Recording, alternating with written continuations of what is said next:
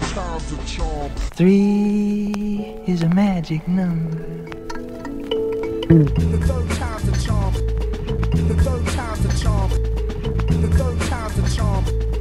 The third time's a charm. Happy New Year and welcome to Third Time's a Charm, the show that takes an in depth look at the third installment in a franchise. This is episode 15 Return of the Jedi from 1983, directed by Richard Marquand. I'm your host, Darth Mike, and welcome to a galaxy far, far away. What better way to kick off 2019 than with some Star Wars? Today I welcome Jedi Master Kyle Reinfried, host of Foodie Films and co-host of PS I Still Love Hoffman. Kyle's back for his first solo appearance. He was previously on the Rocky 3 episode with his Hoff-bro, Late Night Rodriguez. Today, Kyle came by for a while to chat about something that we often talk about the Star Wars. While the focus of this episode is on Return of the Jedi, not the prequel Episode 3, which I'll get to one day, I must admit this conversation gets a bit out of control and serves more like a backdoor pilot to a potential Star Wars podcast rather than an episode of Third Time's a Charm. Kyle and I hung out like all day, so this is going to be at least a two part episode. Stay tuned for the next half real soon. Now for the show within a show, no part three. No, no, no. Part 3. Today on No Part 3, I picked an easy one. National Treasure. There's nothing I want more than more Nick Cage movies, and National Treasure 3 would be his very first Part 3 in a series.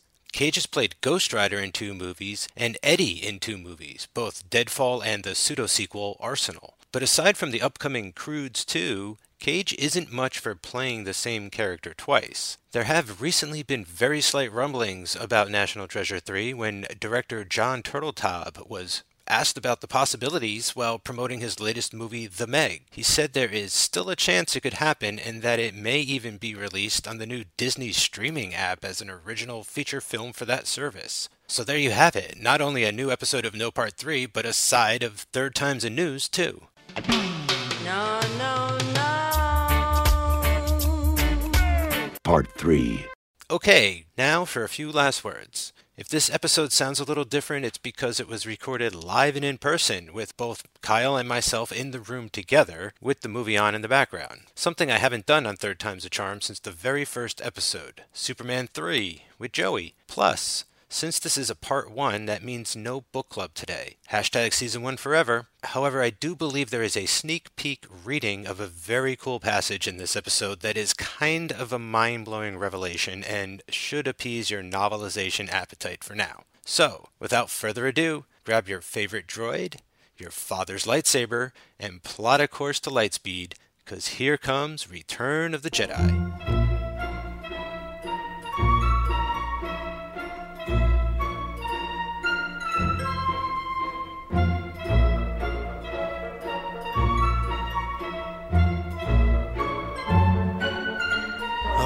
Take a drink of blue milk, fresh from the teat or whatever that creature is. So was that blue milk or green milk? oh, I just assumed it was unpasteurized. Here we are, Kyle. Hi, How's it going, man? it's going good. Thanks for showing up. Thanks for having me. Thanks for not just showing up in Force Ghost form, but, but being here in solid form. I am. But here we are. I can't think of a better friend to talk Star Wars with. Aw, Uh, yeah, man, because I think when it comes down to it, you're the only one as crazy about Star Wars as I am. was the first time I saw the movie. No, So right off the bat, special edition or original cut? oh, so we were gonna record one day, and then now we're recording a different day. Yes. So I had watched it on DVD, the DVDs that came out in 2004, those war crimes. Yes, those Star Wars crimes. Yes. Whoa. Wordplay. Mhm. And and then I went back and I watched it on VHS that came out in 1995, and they made sure to make you know, like when the VHS started, the last time the original cut will be on VHS. Really? Yeah. They call it the digitally remastered THX, and it wasn't widescreen, but it's like so the colors of the lightsabers are very vibrant. So they cleaned it up for VHS, but it's also now this is a VHS from 1995, Right. And I definitely haven't watched it this VHS since probably 2004 when I got the DVDs, and so I'm just I'm happy I'm happy it worked. I, pull, I pulled it I pulled it out of its sleeve, and I saw that it wasn't rewound. I'm like, God oh, damn Oh, it, man, I hope it doesn't so I'm like, snap. Yes, but what's cool about it, and I told you this before, is that there's a little interview that it's uh, Leonard Maltin interviewing George Oh. Lucas. Uh, they kind of look like brothers a little bit. A if little you bit, get yeah. My parents called me the little Leonard Maltin when I was growing up, so because I was always critiquing. You don't have to go far to cosplay as Lucas either, if you No, ask me. no, just I- gray I just- everything. yeah, I just uh, have to talk like this. I have to get like a, a, bit, a bigger second chin and wear a turtleneck and just you know talk like this. They must have put those out while they were working on the special editions because I, like you, watched it originally on VHS for this recording, and I pulled out my VHSs. Oh, Return of the Jedi and even the case. This was my favorite growing up. So, okay, so let's let's get into segment one. Yeah. Tell me about your past with the wars, like how you discovered it, and then sort of like I guess we'll wrap around to the first time you saw Jedi. as far as Star Wars and like it coming into my life, obviously just growing up as like the earliest memories, you just remember seeing like the toys on the shelves and Halloween costumes and or even going to Disney World and it being at Star Tours? That was at the MGM studio. it was MGM. Yeah. Okay. Did you do Star Tours? Yeah, but I had no idea what Star Wars was. Oh, really? Oh, yeah. Oh, cool. Like I was I was like four years old or something like that. That's how they get you. Yeah. That's how they got you so young.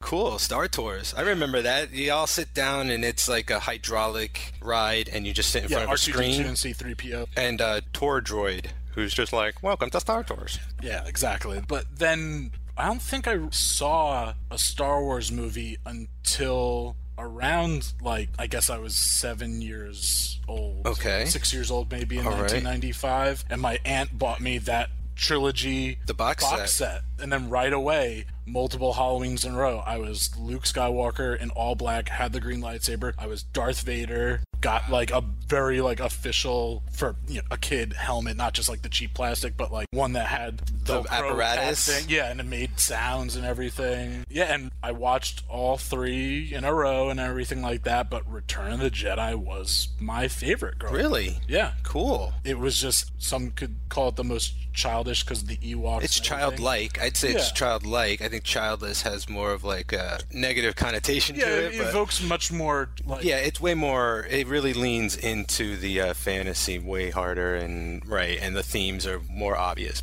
eh, But to me, it was just like Empire. Like as a kid, like I was just like, oh, this isn't happy. Like a guy gets his hand cut off. Like you know, Luke is the ultimate hero in the end, and there's Right. Darth Vader's redemption. So just as a child, and I was I, pretty much a happy child. like I, I enjoyed that of Return of the Jedi. Right, you weren't exposed to like a lot of violence through films, maybe at that No, point. I so- really like. I mean, the, like a violent film. Like I did see Jaws at an early age, and that terrorized me. Like, even, Yeah. I couldn't go into my pool without being like scared. But 'Cause, even you know, that's sharks more- swimming chlorine in a like a know, psychological Yeah. horror where they get into like body horror with Star Wars. Yeah. Yeah, for me, it went like Return, A New Hope, or just Star Wars, and then Empire, and then now it's kind of like. We'll get into what it's now. We'll get into now.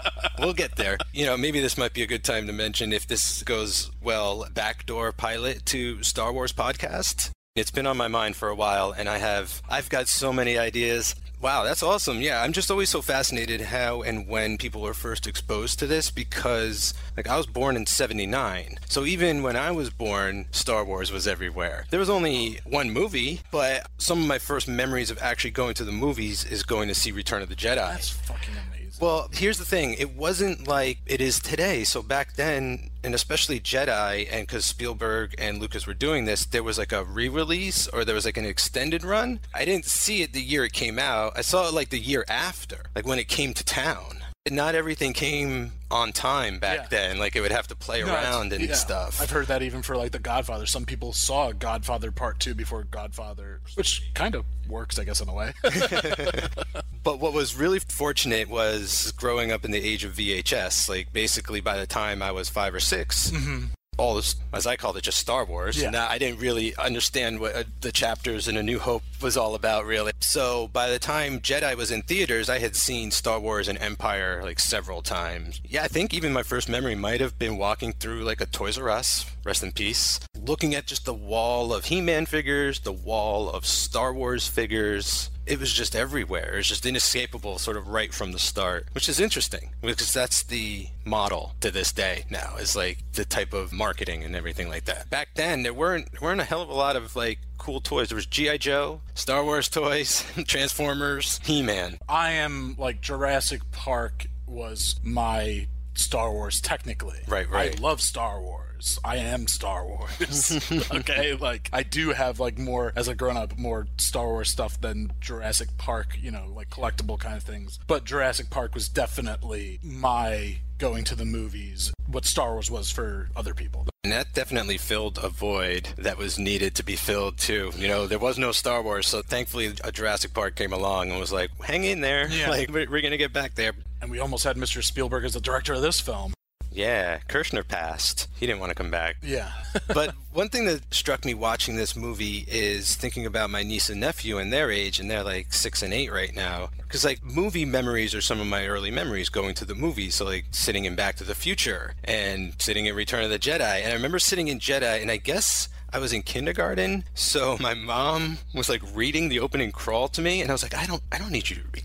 Like, I got this, I got this. Like, I could follow this, I could follow this. Now, I'm so happy about that. Like, I could read the opening crawl for myself, like in the theaters. I just don't have any bad memories of this movie. Like, it's kind of amazing. Like, it just, they're all sort of unique. The second one's the dark one. The first one's more of like it's very self-contained as a film, and then this one is such a strange beast because it's like tying up all these loose ends. and that's the whole thing. It does a really good job of tying up loose ends. And I think, and then watching this, and I'm definitely becoming a bit more cynical to the. I'm st- I love Star Wars, and I I will always love Star Wars, but I am definitely a bit more cynical towards the newer and the past two Star Wars movies to come out. And We've seen the last three out of four together in theaters too. I'm a bit cynical to the last two Star Wars movies. Come, I still really enjoyed them, but it's just so many years have passed, and I imagine my Luke in a different light than they, they present. But watching this movie, like I love that it begins on this. I mean, they have to get Han back, and there's, and, I, I'm sure we'll talk about Harrison Ford didn't want to be a part of it, but he is. I love the beginning mission that's like not part of the war. so much more perfect towards that serial. Yeah. Buck Rogers, mm-hmm. Flash Gordon, nature. Well, this is almost just comprised of two serial episodes. There's the rescuing of Han, and then the battle at Endor or on Endor to take I down the shield. Yeah, but I, and I love the whole battle in space around the Death Star, and then just like this cold in space versus these, you know, the browns and greens on.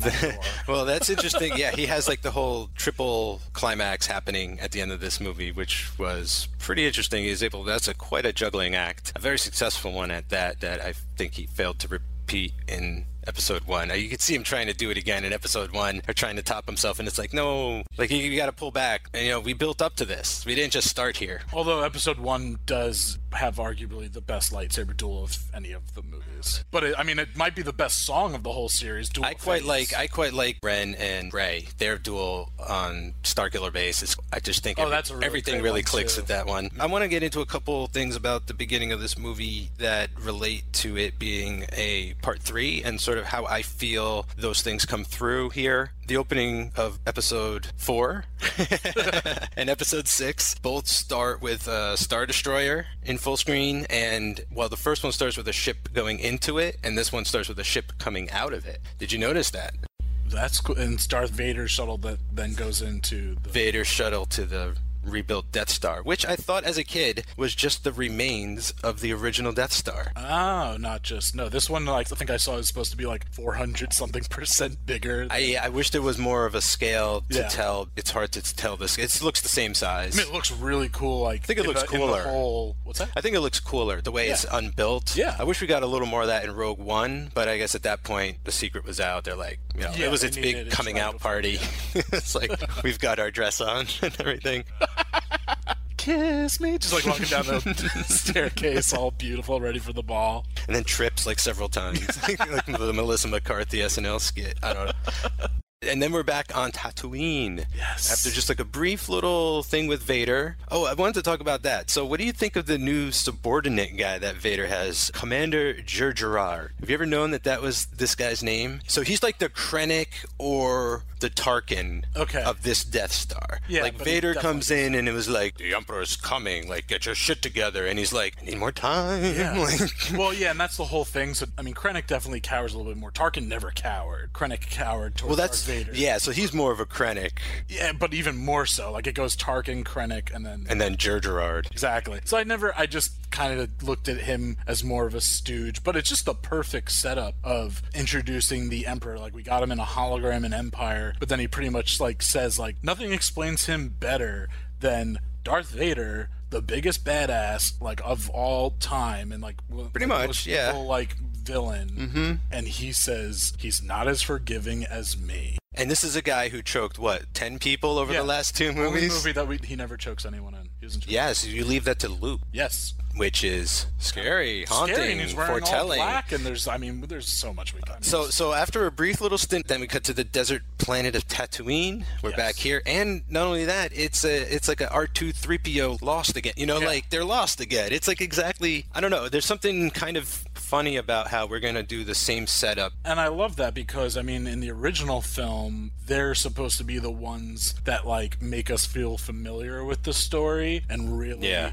you know because in the original Star Wars you're like Jesus there's giant ships and we're in space and there's just lasers and these white troopers and this guy in crazy black garb is coming in you have no idea what's going on and then you've got 3PO that's just like oh I hate flying and blah blah blah blah blah We are three PO. Yeah, we are even like you know one of the most annoying characters. Even like as a kid, I'm just like, oh, God, shut up, 3PO. Like I felt like such a Han, like you know, growing up because it's just how being annoyed by 3PO. But you know, in this, mo- it's just great to remember like, oh, it started with those guys on the on the planet, and both of them and R2 just going his way, and 3PO going another, and this one is just R2. Like you know, he's R2. He's always hiding something. he's always hiding something. What is with that? He like- had the plans in the first one, and this he's got the lightsaber, and he's not telling 3PO jack shit about any of it. In the Revenge of the Sith, does the guy on Organa's ship did he say like wipe out the droid's memories or just the protocol droid? Like Just 3POs. so R two remembers all. He even chuckles in the end of episode three. They're like, "Wipe this droid's mind," and R2's like, yeah, it's crazy. So, "It's like, a little, it's a little crazy the way droid." I mean, we can get into droids' rights in another episode Oh, of our Star Wars podcast. Like, we could have. I mean, there's there's plenty of droids to talk about. There's a whole cartoon called Droids about the adventures of 3PO and R2, and there happens to be an episode where Boba Fett is on. I think it's episode four, and they are attending something extremely similar to what would now be referred to as a pod race, but they don't call it that on the cartoon. But Jabba's palace, it's like the cantina bar times 10. Yeah. I never really noticed until I started this show and started looking for this kind of thing, but there's a lot of parallels. And like they're here before they became annoying down the line with the extra movies. For me, I'm sorry, but I just have to say a few too many history repeating itself moments in the prequels and all that kind of thing. But here it wasn't noticeable to me until this like umpteenth viewing. Yeah, it's just like you said. It's just the cantina. It's Mos Eisley to like the extreme, and just so many new aliens that then you would buy the action figure. I mean, you know, Yeah, I mean, yeah. Again, we Ewoks. How infamous are Ewoks? And the name Ewok is never said in this movie. Mon Calamar, no, a lot of stuff is not mentioned. So it's just yeah, there's a world that I never experienced just because there were by then there were just so many books. I remember like I'm, I'm sure I still have it somewhere, but it was just a very you know it was for kids. It wasn't like an in depth thing. And now especially if you go onto like Wikipedia or whatever, Which I just opened on my phone.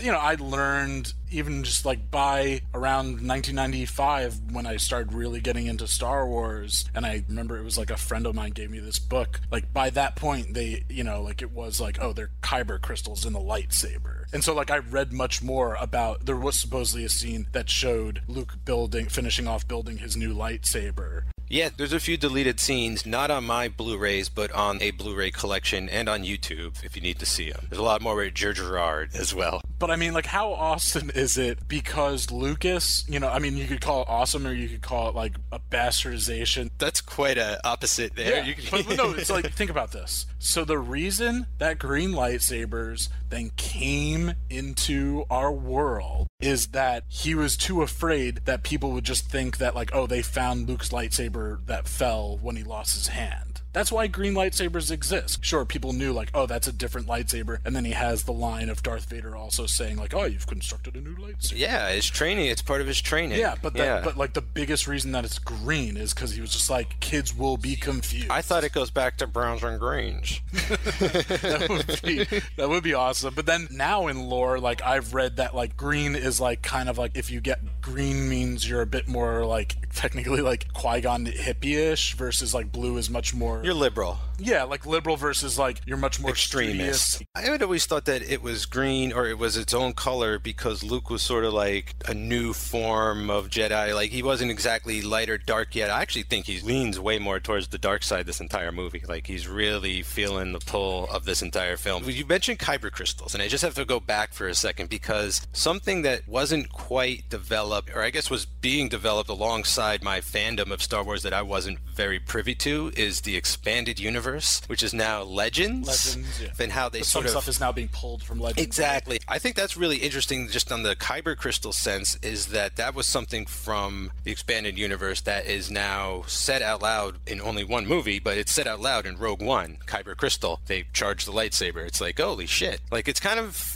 great in that sense. Like I like that about the lore and the history and all this kind of shit and that it's there and that it's there to draw from and that it's so expansive and we could have a whole episode about lightsabers Well, and just- colors and double-sided ones and Yeah, ones with hilts and ones without them, ones that spin. Yeah, there's things just in like there's scenes that we could do an entire podcast on, and then there's episodes of like things in the scene. It's a fruitful saga that.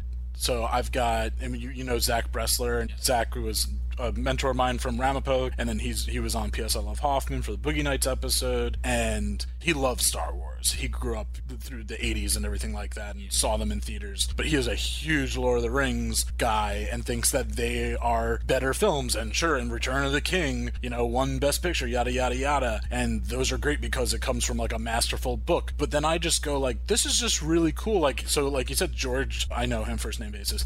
Uh, we'll go like, yeah, sure, like yeah, you know, oh, you like purple? Yeah, let's make a purple lightsaber. Like it's kind of cool. It has become Star Wars now is the people's. Yeah, it's beyond him, and it's cool that even Yeah. now he let it go completely, and there's Well, yeah, nothing now he can do about but, it. But then also So, now it's become too much of the people's that we'll do an episode on remaking the Last Jedi and what that means, and and how depressing that that whole aspect is. However, speaking of modern expansion of the universe, believe me, this is coming back to Jabba's palace because of Bib Fortuna, one of my all-time favorite Star Wars characters. But he, I want to mention, is because he is a Twi'lek. Is that how it's pronounced? I think so. And I know we really like this race of alien Yeah. from the planet Ryloth, but this is something that I thought was really cool. I wanted to mention about Bib Fortuna. I never knew until I started looking him up. So he has a cousin named Beezer, and like, take a look at this guy.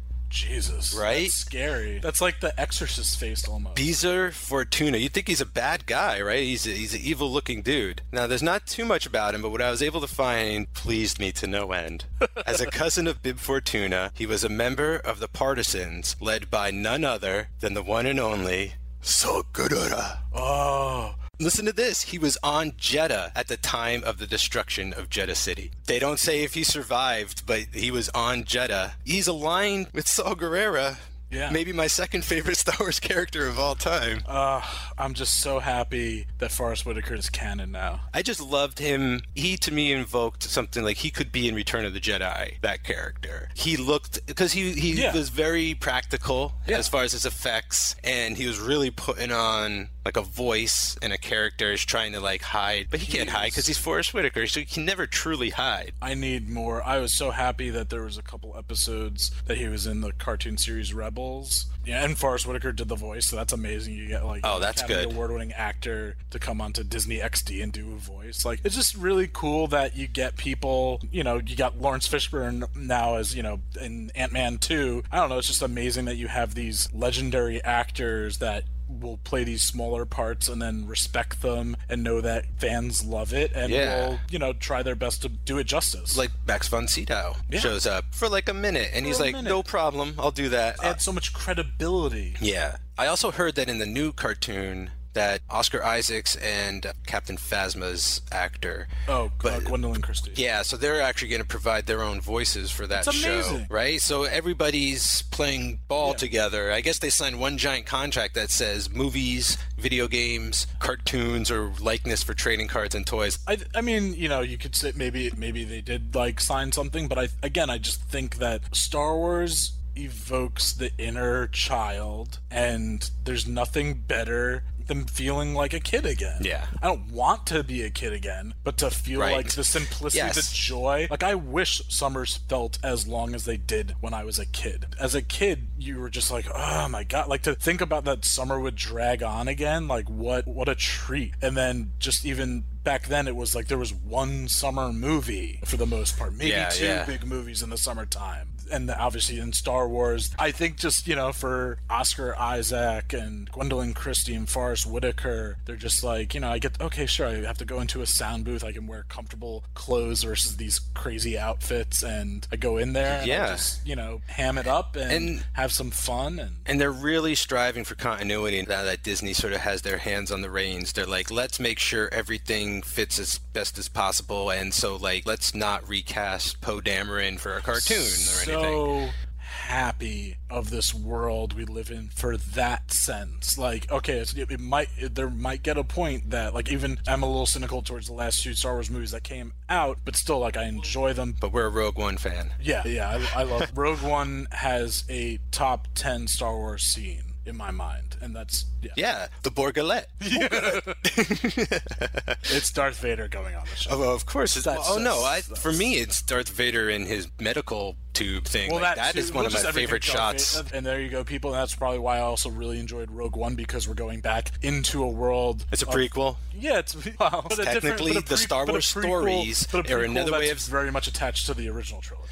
Well, the other ones are attached to your. No, it's got fucking much like- Anakin turning into Darth Vader. I know, I know what you're yeah. trying to say. Yeah, you yes, know it's I'm trying to it's say. it's more closely And that's yes why I also really like Force Awakens because it was just like still very much like the older ones, and, and any anything I enjoy in these new Star Wars movies are because it has something to do with the older characters. That's or see, very much. that's very interesting because my favorite stuff. Aside from Luke, because I love what they did with Luke, my favorite stuff are the new characters. Like I love Finn and Rey, and Kylo Ren is like maybe the greatest Star Wars character. Yes, but he's the son of Han and Leia, so that's why like I care. I care more Yeah. about him because he's attached, and I'm not. And that's not me clamoring for Rey to be, because then it'll just feel like old and forced. So I don't know. Like I'm, I am a I constant contradiction of myself, and I realize I have an internal.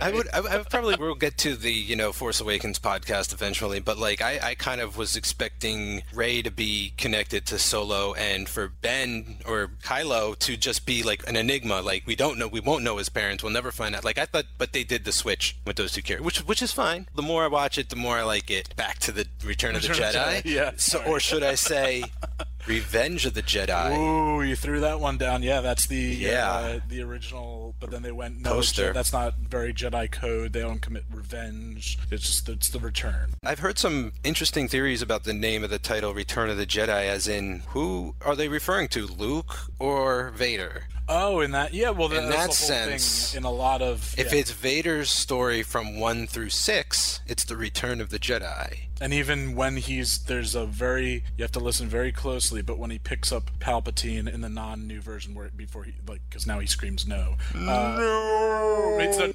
no, no. Yeah, it's like a double Yeah, no, it's a double right? no, but it's yeah. a short no and a long no. Well, so was the, ori- was the original 3 or 2 also in episode 3. See that? Like I when I saw that in theaters, and I don't mean cried in disappointment. I cried at that moment. Out of Feels for Annie? Yeah. Oh, when he starts crushing that stuff, I'm like, I that was one of there's movie moments that I go like, that would be such a visceral emotional experience to experience. Yeah. But god damn it, I never want to experience No. that. But at the same time, I'm just like, I'll escape a bad line and bad acting or bad CGI, Uh-huh. and I'll go much more and use my imagination and think like what he is going through that moment. And in that moment, he's just like everything has fallen apart in that world. And Yeah. that's what I feel. And that's why it's uh, fucking, I'll quote Ben Kenobi, it's a certain point of view. No, look, I think the scene ultimately works for what it's trying to accomplish. I just wish he. Well, first, I wish it came an hour earlier into the movie. Number Yes. one. The whole third movie should be him as Darth Should have been. May- may- maybe not in Darth Vader costume, but the whole third movie. He- he basically second, is. End of the second one should be, you know, like the whole Luke is betrayed in empire and gets his hand cut off and finds out this big thing. Obi Wan at the end of Attack of the Clones should find out that Anakin. Anakin's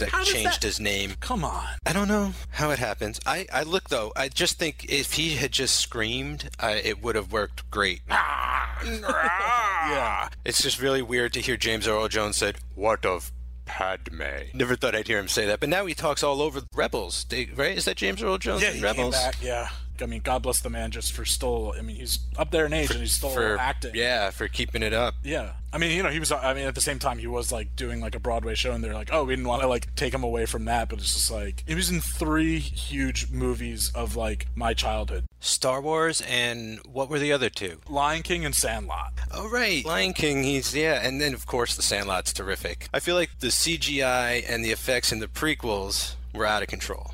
The new movies are really good. Very hard to detect what's real and fake. They do a great Yeah, job of yeah. blending. Return of the Jedi, maybe the last. I feel like it's the last movie you could look at and be like, that is a full-on creature feature. Every trick in the book, everything is there on screen, animated in multiple ways, and culminating in this thing called Jabba the Hutt. Yeah. I think it cost $500,000 to make, they said. They said molding him was several tons of clay Yeah. to make the mold. I just can't imagine like eh, the the amount of work that must have gone into Jabba, and then just nowadays it's just like all that craftsmanship would be just not even explored or anything. It would just be like a fat guy, like they originally wanted. It would just be a fat guy in a Target suit with like little targets all over his body, you know, in a gray sock, and then they would just paint over him with like CG Jabba, like they ended up doing in special edition. Yeah, like this is way better than any. This is the best Jabba by far, I think. Yeah, it goes Jabba and then Pizza the Hut and then. oh, as far as Huts, and then maybe Stinky from Clone Wars. We'll get there. That'll be a whole other episode. the Clone Wars will take Yeah, it like a Jab- year to cover. Jabba just like I love this whole world of gangsters, which is cool that they're like obviously getting into with Solo, but Mm-hmm. who knows what'll happen with Solo now since it didn't perform. Well, hopefully That that won't matter. Hopefully they'll pick up a lot of that stuff with Jon Favreau's TV series. Maybe they'll pick up a bunch of that Crimson Dawn stuff with like the TV series and everything. And Darth Maul and Qi'ra can show up on Jon Favreau's show and you know weave in and out of the films and the because that's a, they're basically instead of saying prequels they're saying Star Wars stories. Yes. Like the stories are prequels. Solo, a Star Wars story, is a prequel. It's kind of interesting. I don't know to know where Han Solo ends up on the uh, slab hanging as art. Is Han art? Oh, that's art, yeah. Isn't that I mean, amazing? as a, as a human, he's just we're all art. We're all pieces of love your body. Uh, I almost expected Lucas to put in like several more people frozen in carbonite next to him yeah, in the special editions. Like it's remarkable that that didn't occur to him. Where he's like, Jabba should have a couple guys like Yeah. that he struck down and. Uh... but that wasn't Jabba's idea. No, no, that was Vader's idea. Yeah, so I mean, Yeah. but maybe I guess one, but then Maybe it Jabba sets a precedent. Sees that he's like, that's my. Uh, he's like, Yeah, like keep doing that. yeah, Isa, Isa de Solo. Kyle is doing a great visual impression of Jabba with the Getting with the strangle tongue. Jabba's definitely a space pimp. When we get to book club, he traffics in human slavery. I mean, he is just a despicable creature. He's a great bad guy. He's the old. It's it's almost a shame that he only lasts like thirty minutes. Yeah, I completely Like that's that's the one thing. Like Star Wars definitely will create characters that you appreciate and you fall in love with, but then they're like taken from us too soon. Which I guess is you know that's just part of storytelling. Like you can never really tell who's gonna hit and miss Yeah, as yeah, an you just- icon. Uh, I've listened to two commentaries for Jedi before this several times. During the Sarlacc scene, people are like, "Yeah, no one knew people loved Boba Fett that much. Like, there was no internet. There was just like Starlog magazine, people writing into People us. were and- buying the toys, but like whatever. Like it doesn't. yeah, but they were buying all the toys. it was right, yeah. there was- so was- yeah, there was no like the online community now for again there's like for as much good as i mean that's i feel like there's just always i mean star wars just teaches you everything there needs to be a balance as much as there is good there is bad and so like and for there to be good there needs to be bad and vice versa and so that's as much as you had back then this innocence and that's what made those movies good and honest and true is now like you've got this huge community and you have the nerds that grew up watching it that are in charge now and doing making this connective tissue but then you have these nerds online that are just you know That's what's so clamoring for heads That's so. That's what confounds me is that like I'm a nerd who grew up with Star Wars, and let me tell you, just like being in high school in the '90s, it was not cool to tell people you liked Star Wars. Like Yeah, Star now- Wars yeah. was not mainstream when I was growing up, which is hard to imagine because like as a kid, no one cared. Like, oh, you're a kid, you love Star Wars, great. Here's some toys, here's some bed sheets, here's a T-shirt. Like, Yeah. go go nuts. And then when you're like 16 or 17 and you're like a sophomore or junior in high school, Yeah. and you're wearing a Star Wars shirt, like no one's talking to you. Like people are actively avoiding you. To be quite honest. and it, and it was the same when I was in high school and I when I was in high school two Star Wars movies came out oh, that's yeah, that's right. Episodes two and three, right? yes Yeah. that came they came out my end of my freshman year and end of my Yeah, because I. I remember seeing the special. So this is crazy. There was a moment in our high school where everything shifted, and it happened a couple times with a few different things. But like with Star Wars, when the special editions came out, I remember going with my friends to see the re-release uptown, and it was like a fucking party. It was insane. It was like the day it first came out. I had no Christ idea. what has was returned. It, and then after that, Yeah. it was fine to like Star Wars again for some reason. Like everybody was down with it. It was integrated into popular culture more. Every movie Kevin Smith made had like multiple Star Wars references in it. Well, yeah, it had, it had a it had definitely had a comeback, and it's weird because so we're talking Return came out in '83, and then the movies were re-released in theaters, the special editions, 1997, and then we get Episode One in '99. So at most before a new episode began, but let's even we'll call it 1997. So that's a 14 year period, and obviously it was still like a little cool after like 83 and for a while so it's not that long a period but it did fall into like you're saying you know this not as cool you know There, weren't there was a dark time. There was a was a time where they were cut off from the Force and living on an island somewhere with a bunch of adorable porgs. Someone asked me, oh, Brian asked me, he goes, would you get a porg tattoo? And I said, not only would I get a porg tattoo, I would get several running around my leg, like dressed up as different things, like a cowboy, or like one with a, like an actual, like a NASA helmet on, like, oh, just adorable porgs running around me.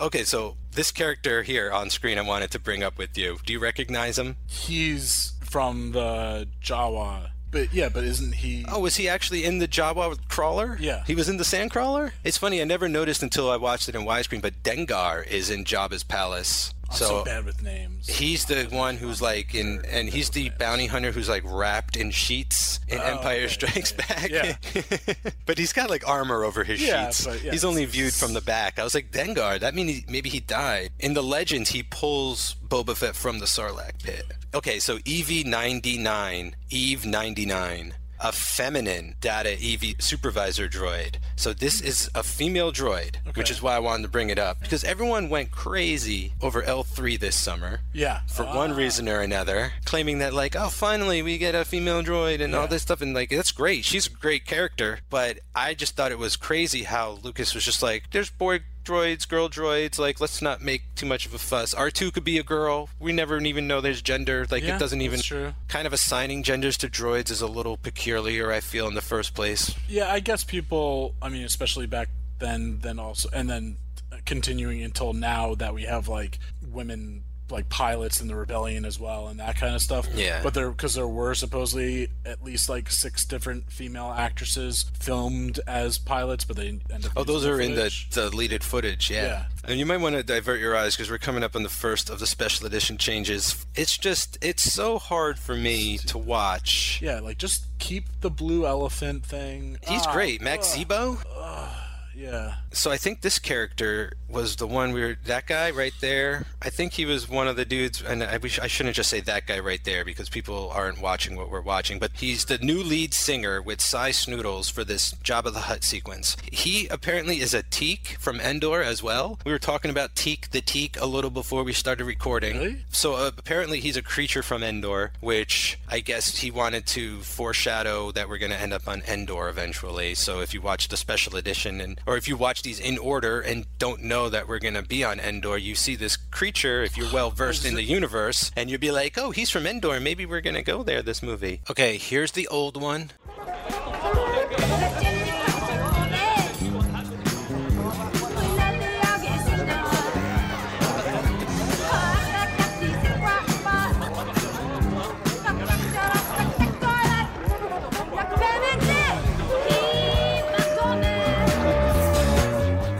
Here's the new one.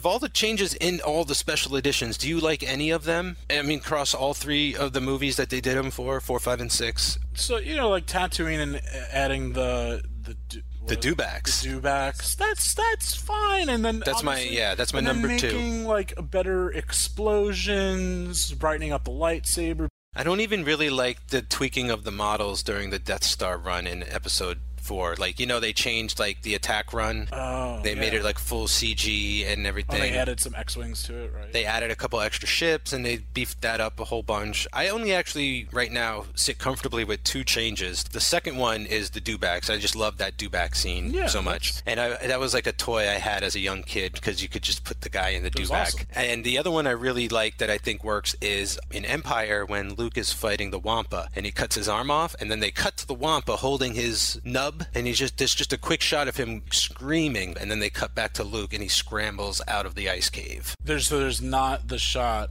of a wampa holding its nub. Right. Originally, It just shows. It's more like the cantina scene, right, where it Yeah. just uh, there's a swipe, that's- something yeah. happens, there's a roar, and I think you just see him sort of come at him. Yeah. And now they cut to a shot of a guy in a clearly in like an abominable snowman suit going roar. Okay. But it works. It's so Yeah. Star Wars to me. That's cool. Yeah, that's that's fine. Like things that I don't know don't like create like new questionable like continuity story stuff. Like obviously the, the Yeah. biggest being and it's prevalent to this film like Hayden Christensen's Anakin. That's just What a what a horrible note to end on. Because it's right at the end. It's the second to last shot of the movie. Yeah. Thankfully, they end on the celebratory shot of everybody clapping at the end together. And and then, and then obviously I have a big gripe of them changing the song. Here's the old.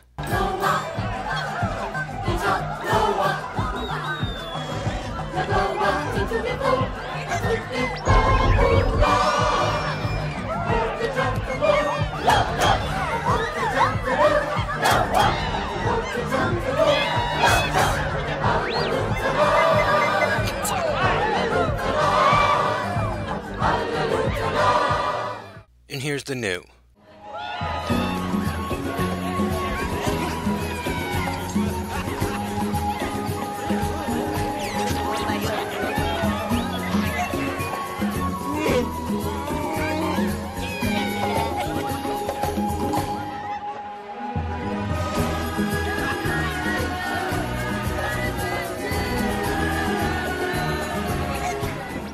I'm fine with them going to the other cities and showing them being happy. It doesn't look good. Yeah, yeah. But I'm fine with that as It's an interesting story. concept. Yeah, that's okay with I'm me. a little surprised every movie we don't add an extra scene to the new release of Return of the Jedi where we flash to a new planet we've been to. So like, dude, why don't we cut to Jedha? Yeah. Jedha would be loving it the most. Definitely, but then I mean that's and then also but then that also brings into question like the rebellion so small that many people are happy. Get off your asses, people. Really? like, don't be a bunch of Honestly. stooges and just like giving into the empire. Unless the emperor was like Well, that powerful. it kinda like, is. and kind of like did a brainwash of like everybody. Well, it's like a of- it's it's a propaganda is- campaign. Like you yeah. saw Solo, how the Imperial March was reworked as like, come join the yeah. Come join the The military, Imperial fight March some is rebels. Now canon is like music. As I'm for- cool with that. But I'm just saying the Empire is so prevalent that it is like, yeah, I could either live my life alone on the streets of some gutter planet, or I could join the Empire and see the galaxy. Yeah. Hey, I Even mean, Luke talks about joining the Academy. We don't exactly know. That could be the Empire Academy to learn how to be a pilot Mm-hmm. or something. Biggs joined, and I think even maybe in the book somewhere along the lines. Oh no, it was in an episode of Rebels. It was a really great episode of Rebels with Wedge, where yeah, they go into Sabine sort of goes undercover, Ezra- right? Yeah, Sabine and Ezra go into the into the recruits and stuff. And Yeah. Sabine was even a recruit at one point. So Yeah. there's like a cool precedent there of people It's just if jumping you're ship. young and you're talented and you're like you want to yeah It's cool how they get them young, just like Star Wars itself. That's like the motto. well, I mean, even the Jedi, right? Like you have to kidnap babies. yeah you go not and kidnap, like, but no but you I'm go- sure the you go to a conversation. family and you're like your child is very you Yeah. know, there were a couple times that they're like no I don't want to give up it's like well what'll it take blue milk free for life Well, well, even that. I mean, there's just something a little something that you could do to Yeah. a bit of a weak-minded individual. exactly yeah it's a little And just be like, you yeah. will give me your Yeah. baby. little Jedi mind trick they it was your idea. yeah Hand it over. Like that's creepy it's so scary. No, and that's the whole thing that even the Jedi aren't perfect because the whole thing is like you you shouldn't be like in love with someone, but you should care about people, but you can't love, and that's Well, the whole, and that's why yeah. Luke is also saying that the Jedi have to end. Like there is both sides aren't perfect. Obviously, the Jedi are much better than like the Sith or just the light side versus the dark side and all that kind of stuff. Or just the Empire is like a political entity, you know, because there were plenty of problems with. As we saw in the Senate as well, Absolutely. I mean, and again, there's as there's always going to have to be, and that's why the movies will always exist because as long as there's good, there's going to be bad. I feel like it wants to talk about the gray areas and like a lot of characters in Star Wars that are force wielders are either like yes or no, like dark or light. And I think the more interesting people are like when they try to find a new way to incorporate the force into being. So like that's what I loved about Last Jedi so much is Kylo has such a different view of what things can be. He's like I'm actually seeing a future without labels. Like we don't need to call ourselves Sith or Jedi or whatever we want to call it. Like let's just use the force how we think we should. But he's saying that, but then he clearly like wants to run everything. Well, yeah, I know. and that's But the New World and that's what Order- his grandfather Yes. wanted as Yes, but I also feel like Luke tried, and and his extreme was cutting himself off entirely. Whereas Yoda says you just needed to move beyond what you've learned. You know Yeah, what I'm saying? failure is the greatest teacher of them all. Absolutely, and I feel like that was sort of what's bestowed upon Rey now, and so I feel like Kylo and Rey are in some interesting positions now where we don't need labels like Jedi and Sith and you know all that kind of thing. Like it, it, it would be cool to see. Like Maz Kanata is a very interesting character to me because she uses the Force, but she's like, I'm not. I don't need to be a Jedi. I don't need to be a devotee. I could just have it be a part of my everyday life because we are all one with it. And why am I blanking on Anakin's Padawan, Ahsoka? Like that's also what then she goes into, and then she comes Right, into yeah. Rebels World, and she's but she is still using the Force and lightsabers, but they're white lightsabers because She's on her own path, is Yeah, I think the point, and and I think that's what's most interesting about what they're trying to do with it. Yeah. Luke is walking a very fine line in this movie. When he first shows up in Jabba's palace, he's acting like a Sith, and he's choking people left and right, using his mind manipulation on Bib Fortuna, killing the Rancor, like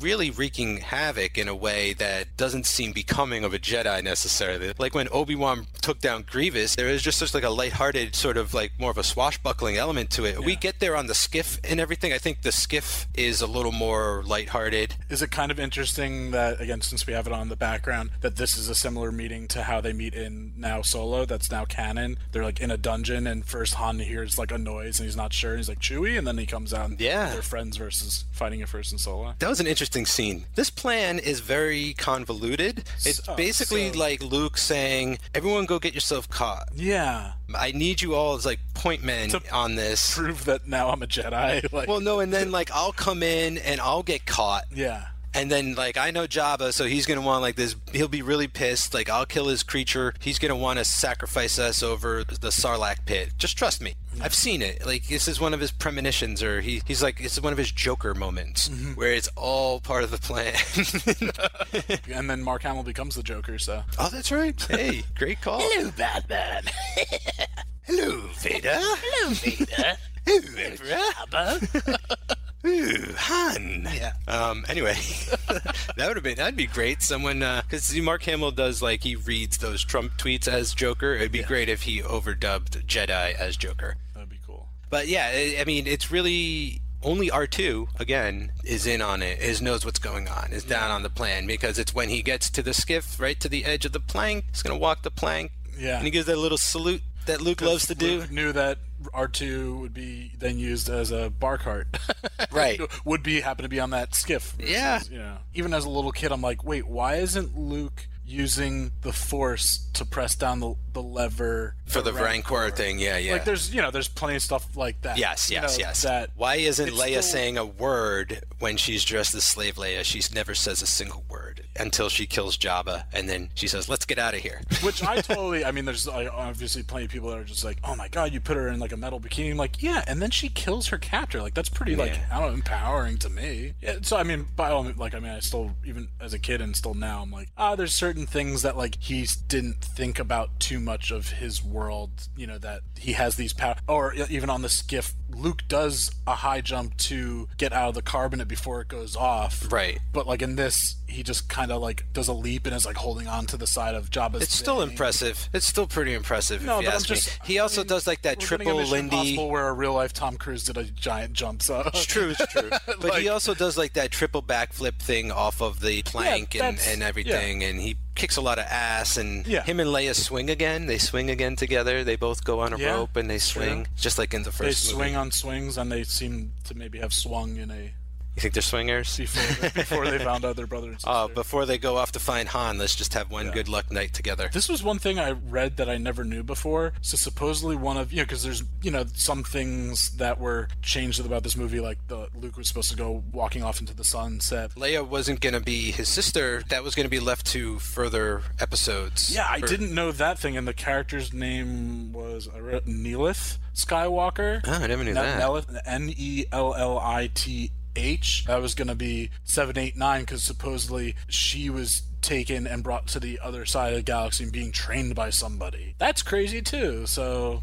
Lucas wanted to again. He got like divorced after Empire and just wanted to like again. So he changed lore and Star Wars forever for like a personal reason of like a great personal reason. Wanted to spend more time with his kids and then went okay. And I do want it to be neat and wrapped up. So we're gonna end this love triangle by being like, oh, they're siblings. So it's clearly Leia and Han. It's hard to comprehend, I guess, but there really was a point where you're never going to get the chance to make another Star Wars movie, George Lucas. Like the the market just isn't made for more movies. Like it was never like James Bond or something like that, where it's like uh, James Bond's being recast and these adventures aren't adding up and they're just randomness. Sometimes Yeah. they don't. Yeah. it's not all canon. It's like George, like no one's gonna want a fourth one. Like, and what are you gonna do? When are you gonna stop? Where's it gonna end? So I feel like part of it was just the climate at the time, where it's just like, what are you talking about? Another Star Wars movie? Like even with Indy, they did a third Indy, and it was kind of like, oh, this is it. Like we we've reached the third Indiana Jones. Like we're call it the never. Last Crusade. Yeah, we're never gonna do another one, you know. And there was always rumblings of a Ghostbusters three, where it would be like, yeah, we should do a final Ghostbusters, and it's like there's just like a mind block on creativity. I feel at the mm-hmm. time that has been sort of shattered at least now. And- Yeah. and also the Emperor wasn't going to be brought into this world too. It was just So, purely dude. about him and Darth Oh, Vader man. And, and defeating Darth. So a friend of mine gave me this book in high school, which was like a character guide for Star Wars, and in it they had like an Emperor bio and stuff. And there was things in the expanded universe now Legends, which was like, oh, the Emperor cloned himself, and like that's what the Clone Wars might have been about. Oh, and like yeah. there, there's a younger version of him frozen somewhere, and they're just gonna revive him, and he's gonna be back. Yeah. That never came to pass. He's ne- he, and that's again he's never referred to as Palpatine. He's just the Emperor. And He is in the book, which is interesting because the book came out two weeks before the movie or something oh, like Oh really? that. Yeah. Oh okay. Just recently he was given a first name. Oh right, what is it? S H R E E V. Shreve? Yeah.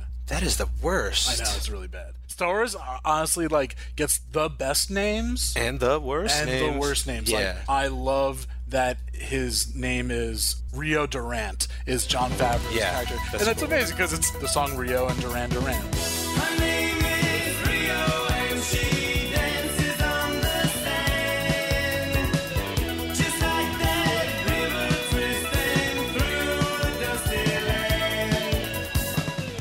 Rio Durant. Very nice. That's a cool name, I especially mean- for that kind of character. Like it fits that character. Lando Calrissian. I mean, That- oh, rolls off your Yeah, tongue. just like Colt 45. Like, just- exactly. and there's the outfit. Of, He's here in his skiff gear. Yeah, and we and we get the. We never see the depths of Lando's closet. It's like Link's backpack. You could just put what you know, Link from Zelda, the Zelda Yeah. games. Like it's just where does he carry all that shit all the time? That's like Lando's closet. You don't know what's like in the back of Lando's closet. He could have all types of costumes going on back there. We saw some of the capes, and then again, so we get, and it's cool that then Han wears the same thing that Lando's wearing in this movie.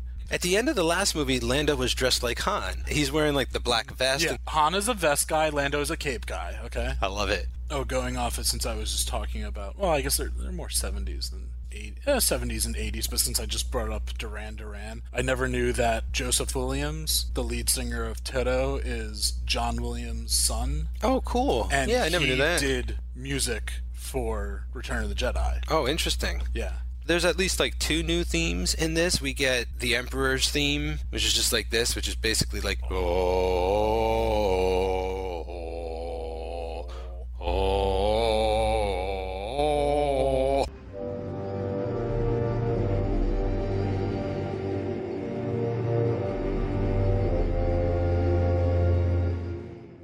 Which is really cool. It's so haunting. Yeah. And it fits him perfectly. It's almost as if that sound's coming from him. Well, what's really, and then there's certain things that they do well in the prequels, and I love that really weird space water bubble opera thing. And, and it's a very similar. The music in there is very similar to the Yeah. Theme. It's just like I love wire. weird scenes, and that's and- why we love Bogala, and you know, The Bogalet makes you forget.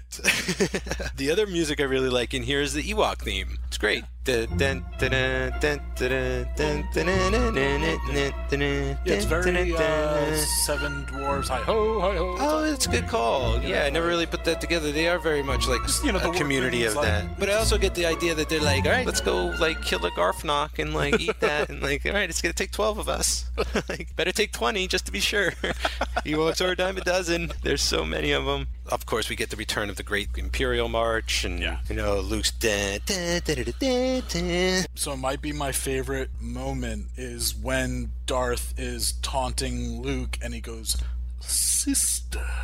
And your thoughts have betrayed you. And it's like, and if you can't turn, maybe she will. And then Luke just totally then like goes to the dark side Yep. pretty much. Yep. "No!" And then there's I'm getting goosebumps talking about it. Because honestly, I mean, like I love my father. We have a very healthy relationship. But I think as a boy, that's your biggest like you know. It's thing, your like, father betray- figure. Yeah, yeah. It's well, he's yeah, he's a father figure. But like that's I mean that's why those stories have existed. You know, since like freaking Oedipus Rex, like the whole father son dynamic, and so that's just you know then this is to the extreme of that as well, and just that conflict of you know father and son, and just when there's that dolly shot that's tracking along with them. Oh, as they're fighting? you know, because it's not a long battle between them, and it's just because Luke is like embracing like the dark side and the hate at that moment, and defeats Darth before you know he goes on his knee and then chops off his hand. But then he has that awesome moment of looking at his robot hand and the chopped Yeah. off hand of Darth and realizing like, oh shit, like that's my father and that's what he went through. I say all that because I love again, it's the it's the very core like oh like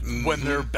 Battling. That's like what gives me they're coming back again. Like that's what gives me like goosebumps, the chills. The what is it? The wills, the guardian of the wills, the guardian of the chills. oh man, I love it. Well, that for me is what this is, movie is all about. If you cut all the Luke, Vader, Emperor stuff together, it's only like 40 minutes or something like that. But that is basically all Lucas had left to tell, and then they had to craft like all this other stuff around it. You know, that's why we get 30 minutes in the beginning to rescue Han, and that's why we get the infiltrating the Ewok thing. And I think it's good. He, he made it work, but that works best for me. Is the Vader Luke stuff in this movie is I just think it's terrific because they've both sort of come to a revelation. The idea that in Empire that Luke finds out Vader's his dad is a blow to Luke, but Vader also finds out that he has a way out to be free of the Emperor. So it's extremely emotionally charged, even though we're not seeing it or they're not really talking about it all that much. There's a lot going on in their heads. Well, way out. What are you saying for that? Because like in Empire, he says like we could rule the galaxy as father and son. But are you saying it as a way out as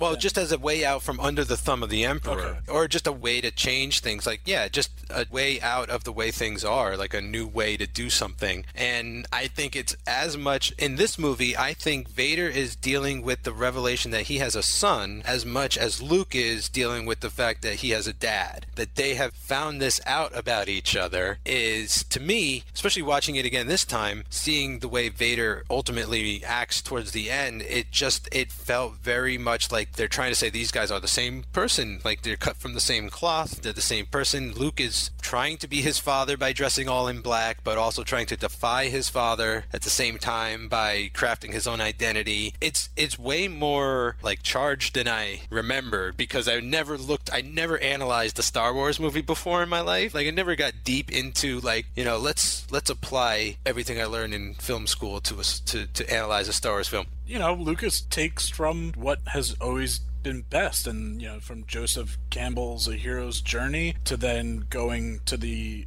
enjoyment of Buck Rogers, Flash Gordon, but then some Kurosawa thrown in there for flavor, and the Shakespeare stuff too. So two obviously very different direct. I mean, George Lucas is so much more of a storyteller than a director, but then to go to another director like Tarantino, like he learned a long time ago, there's people that have done it amazing already. Let me do the best I can from what I learned and what I loved of those filmmakers and those storytellers. And that's that's when you're I mean that's I mean the same thing Nicolas Winding Refn and like what he's learned from Um, filmmakers over the years. I think just the most brilliant people are the people that realize that there's other brilliant people. Yeah, he even claims, you know, he's way more of a visual director. He's not like he's like my movies you He's could basically not an actor's director. Yeah, but he also said you could basically take all the dialogue out of my movies, and that's cool. Just just watch them with the soundtrack, and like that's all I'm trying to accomplish. And to quote our sound professor from college, that's what he said. You know, and this is from a sound guy. He's he says the best movies are the ones that you can turn off the sound and know exactly what's going on. That's funny applied to Star Wars because like I would watch the prequels with the sound off any day before turning that dialogue back on. We'll get to those episodes. Should we talk about some Yoda? Who wasn't in the first draft of the screenplay? I find that hard to believe. I feel like of all the checkpoints, it's rescue Han, go back to Yoda, finish my training, confront Darth Vader. Do you have any idea what that plan was supposed to entail? Was it, was there another character? Was it just Force Ghost Kenobi? Well, and then another idea of, in like, I don't know if it was written into script form, but an idea was Obi Wan coming back to life. Oh, actually, flesh and blood. flesh and blood because clearly it's there's much more of a story between Obi-Wan Luke you know Anakin Darth like it was you know since Obi-Wan was the I one see. that took down Okay, well, so in book club, it's not even a very long passage. Why don't I why don't I just tease it right now? But here on page sixty-six, because it's right around the time we're talking about where when Obi Wan shows up and tells Luke about his sister, and Yeah. they hit him across the galaxy and split them up, and that whole isn't it a little thing. weird that Yoda uses his last breath to say there is another Skywalker and he could have just been like Leia is your sister Well, I understand where the Jedi are kind of coming from. It's a lesson until the bitter end. He can only lead him so far. Luke has to have this realization himself. So this is what's crazy. Let me just read this real quick. Luke tried to comprehend what his old teacher was saying. So much information, so fast, so vital, it almost made him swoon. Ben continued his narrative. When your father left, he didn't know your mother was pregnant, but we wanted to keep you both as safe as possible, for as long as possible. So I took you to live with my brother Owen on Tatooine. what my brother Yeah. And your mother took Leia to live as the daughter of Senator Organa on Alderaan. so so it, no the mother yeah I read that the mom was supposed to be a handmaiden oh, she was supposed to be like a Padme yeah like how Pat and like see her own daughter raised Yeah. in secret and Yeah. shit. Yeah, so right here you have Luke's mom or Leia, Luke and Leia's mom was alive for a while. She didn't die on the Yeah. operating table or giving birth, and that Uncle Owen is Ben Kenobi's biological brother.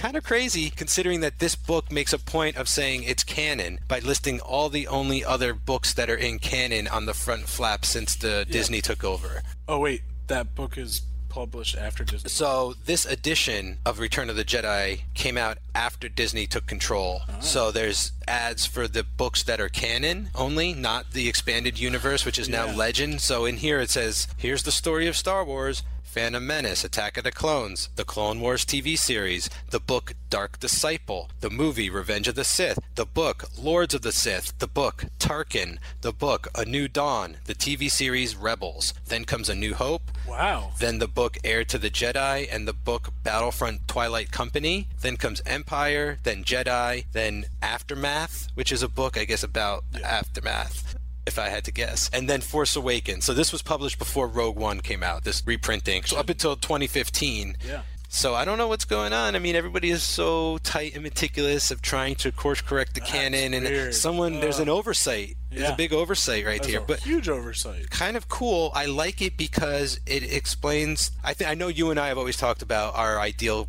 Kenobi movie. Okay, and I think I might have mentioned to you it's him and Owen Lars teaming up to go. Someone has discovered some Luke maybe or someone maybe there's an Inquisitor and Yeah. it's and it's Ben and Owen like on an adventure together. And by the end, there's some very bad blood, and that's why he's like, stay away from him. Yeah. Never go by that guy again. But I also now like the idea that they could have had a big brotherly falling out also. Well, like a brotherly falling out and like the jealousy of like he's got powers but I don't. Oh, I like that. There's not much of a difference between a Force Ghost and a hologram as far as they look. The holograms have a little more blue in them, a little less color. Yeah, and there's like a shimmering around the Force Ghosts. The rest of this movie is like, it's remarkable how little kind of happens. They rendezvous with the fleet and they go over the whole Endor plan, but the next Many big. Bothans died, and Okay, so Mon Mothma's back. Yeah. So what do you think? Do you think she got demoted after her bad call at uh, the Battle of Scarif, where she's like, "We're not going to send people to Scarif," and then Jyn Erso and Rogue One went on their own to Scarif, and then suddenly a bunch of ships showed up. Do you think they were like, "That was a bad call, Mon Mothma. You got to sit out the next plan"? Because she's not at Battle of Yavin. No, there. I think the whole thing with that now is like she's so important to the rebellion that obviously they knew that there's a chance that the Oh. star's going to blow up Yavin, get her. They're playing hot potato with her. Yeah, she's in like you know. Yeah, Yeah. She was go. She was sent. That's the whole thing. Not She's all, in hiding. Not all of the fleet was at Yavin because in Got case it. it. went wrong, they kind of just Because they just had Scarif. They just had that Yeah. big. They just lit a fire under the Empire's ass. Yeah.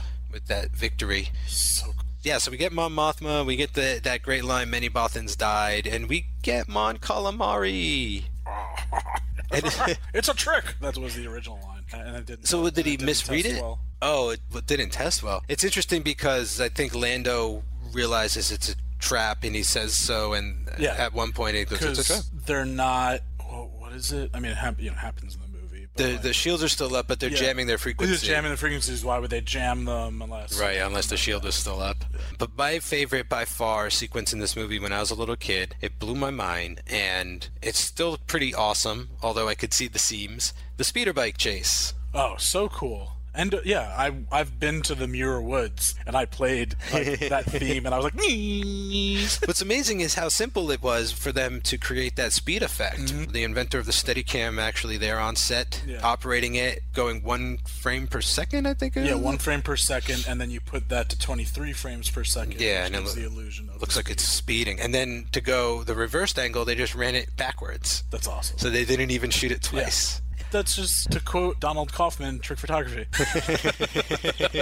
and again, like you said, like the practical effects and the puppetry, like they just went all out. But I read something that Ian McDiarmid, you know, the Emperor, they had in that throne that was supposed to be like you know turns and everything. Yeah. that was supposed to be mechanized, but it wasn't working. So he shuffles his feet Oh, to move. brilliant! He's he's a real. It's it's it's a shame there's not enough of him on the audio commentary because he's a real joy Yeah. when he explains He's one of the better parts of the what what it was like as an outsider, basically coming in on the third and final film, and he's like he's just couldn't Yeah, believe how mind blowing it was, guy. and he basically had free reign to do what he wanted Yeah. with the character, and it just aligned exactly, I guess, a with what Lucas cool was, was looking great, for. like stage actor and just there's a lot of really interesting things. Just even choices he made for the performance. Thing. There's so many. I mean, some uh, like a good solid handful of directors up for this. David Lynch, Spielberg. He came very close to doing part three, episode three, which I'll have you back for. Do you remember one of the? I'm sure there were other names, but the one that always stuck in my head that was up for Attack of the Clones. Not Attack of the Clones. I knew Ron Howard was offered episode one, but I don't know any of the Attack of the Clone trivia. Spike Jonze. Oh wow! Isn't that weird? I don't know, man. And Spielberg was recommending somebody, Verhoeven. No kidding. Wow. Spielberg it's a bit recommended of that, but then uh, Verhoeven made a movie that was like very edgy, Like most of his Yeah, most movies, of, the- yeah. yeah, most of his movies. but a great sci-fi director great of, in sci-fi his own director, but right. Spielberg saw that and just went like, "I'm not gonna." He's way too edgy, especially if you consider RoboCop Yeah. and If you have Starship a movie Troopers. with Ewoks and I mean uh, if, uh, Wookiees instead of Ewoks, and we know that Wookiees will pull arms out of sockets, that's Verhoeven. Ewoks eat people, dude. Okay, but we don't. Ewoks yeah. are gonna eat Han Solo without a thought in the Imagine- world, yeah, except I'm for how full they're I'm gonna so be. happy. Like I know we get like in this like in this version that's on the background Ewoks blink and stuff. I'm so happy there wasn't like all of a sudden like a CGI like like imagine like I could see in another version of this like their mouths spreading and seeing like sharp teeth. Oh, instead of- like a second set or something. That's like the Lynch version of Ewok, where like they salivate blood. Galaxy Quest. Right, And exactly. Well, that's a things that total play on an Ewok. Yeah. Right, yeah. I mean, I feel like they're savage. I feel like they get the point across. The thing about them is strength in numbers. Because we saw uh, in Kessel, there were a couple Wookiees there. They couldn't escape. There was like six or seven. They couldn't get out. Their spirits were just crushed anyway. Well, that could be too, and we don't know what kind of a, we don't kind of know what effects the Yeah. spice has on the Yeah. prisoners too, and they looked kind of gaunt. But the thing about Ewoks, strength in numbers, man, they just keep throwing Ewoks at the problem, mm-hmm.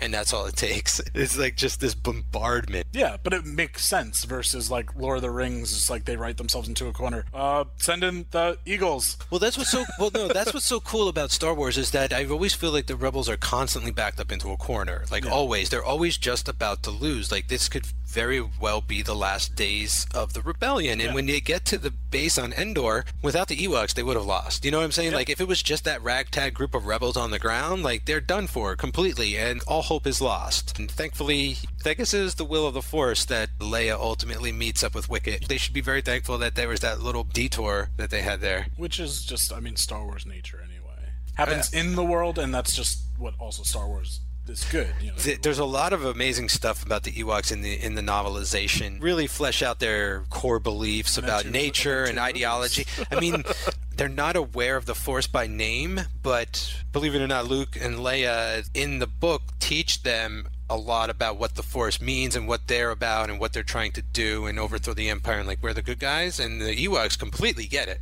Yeah. They totally understand it. well, they have their deity that like, and I think their golden god. Yeah. I feel like that is totally Lucas saying don't worship technology. Worshipping technology and false idols is a crutch and even the Ewoks come to understand that like oh he's not a god he's just a creation Yeah. by these people. These are the creators they're the engineers. Like if anything we should have been bowing to them but they know humans because they've had two Ewok movies that took place between Empire and Jedi so they've been exposed to battle. They're they're hardened. By this point by the time the rebels show up they are ready to fight. Again, not that they're good movies, but then my imagination goes, and I was saying this before we started recording. I said that kind of to me like lends itself that they were in a way like more battle hardened and prepared by Yeah. the time this movie happens. And not that that film addresses that. And again they're not like they're good movie they're entertaining especially when you're a kid and you're watching them but like not that th- that's what that film is about. And i said oh i would love at the end of the second ewok adventure movie that if all of a sudden when that spaceship flies off then all of a sudden a star destroyer comes come out of hyperspace. Like, yeah. And you recognize the ship Yeah. and you're like oh they're So about to drop they- off they- some materials. have that insight that like now that they're doing with all the new movies. But again that just makes it fun in my mind that i'm just like oh Yeah. yeah. these guys like they just fought wizards and well dude they they fought uh, night witch of Night Witch, which is one of yeah exactly one She of was Darth in- Maul's mothers. Because those films are canon. Yeah now at this point even the character Cindel the little girl she's now grown up and she's like a reporter or something like that like she Okay. had a life after her parents and brother got savagely murdered by marauders on Yeah. Endor and she had to team up with Wilford Brimley so Wilford Brimley is like a kind old man in that movie Noah she and Wilford Brimley eventually escape Endor together on a rocket ship and Yeah. she goes on to grow up and be okay she's fine she's not like a freedom fighter or anything She but she like works as like a newscaster or something. Does she die in Force Awakens maybe because she's in that cl- what's that She might be the Hanzi. Is it the, the Hansian uh, system? The Manzi system? the Manzi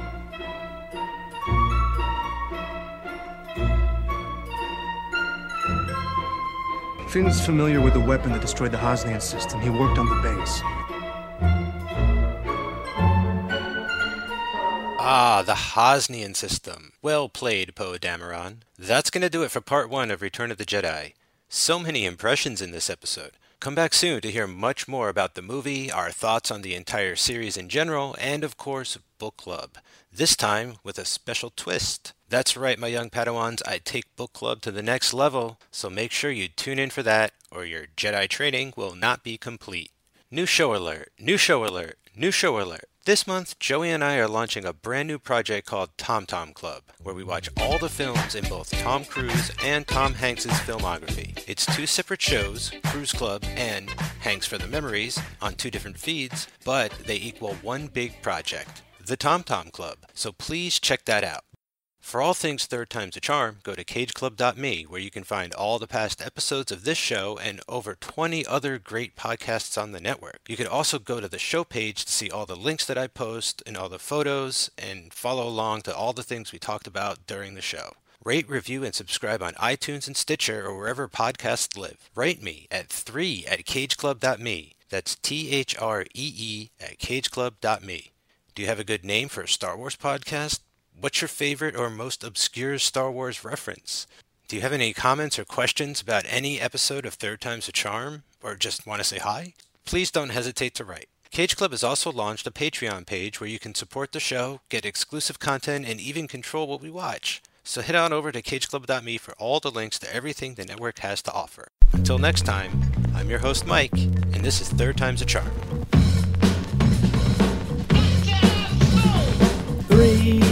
That's a magic number. Yes, it is. It's the magic number. Three makes love in me, and that's a magic number. What does it all mean?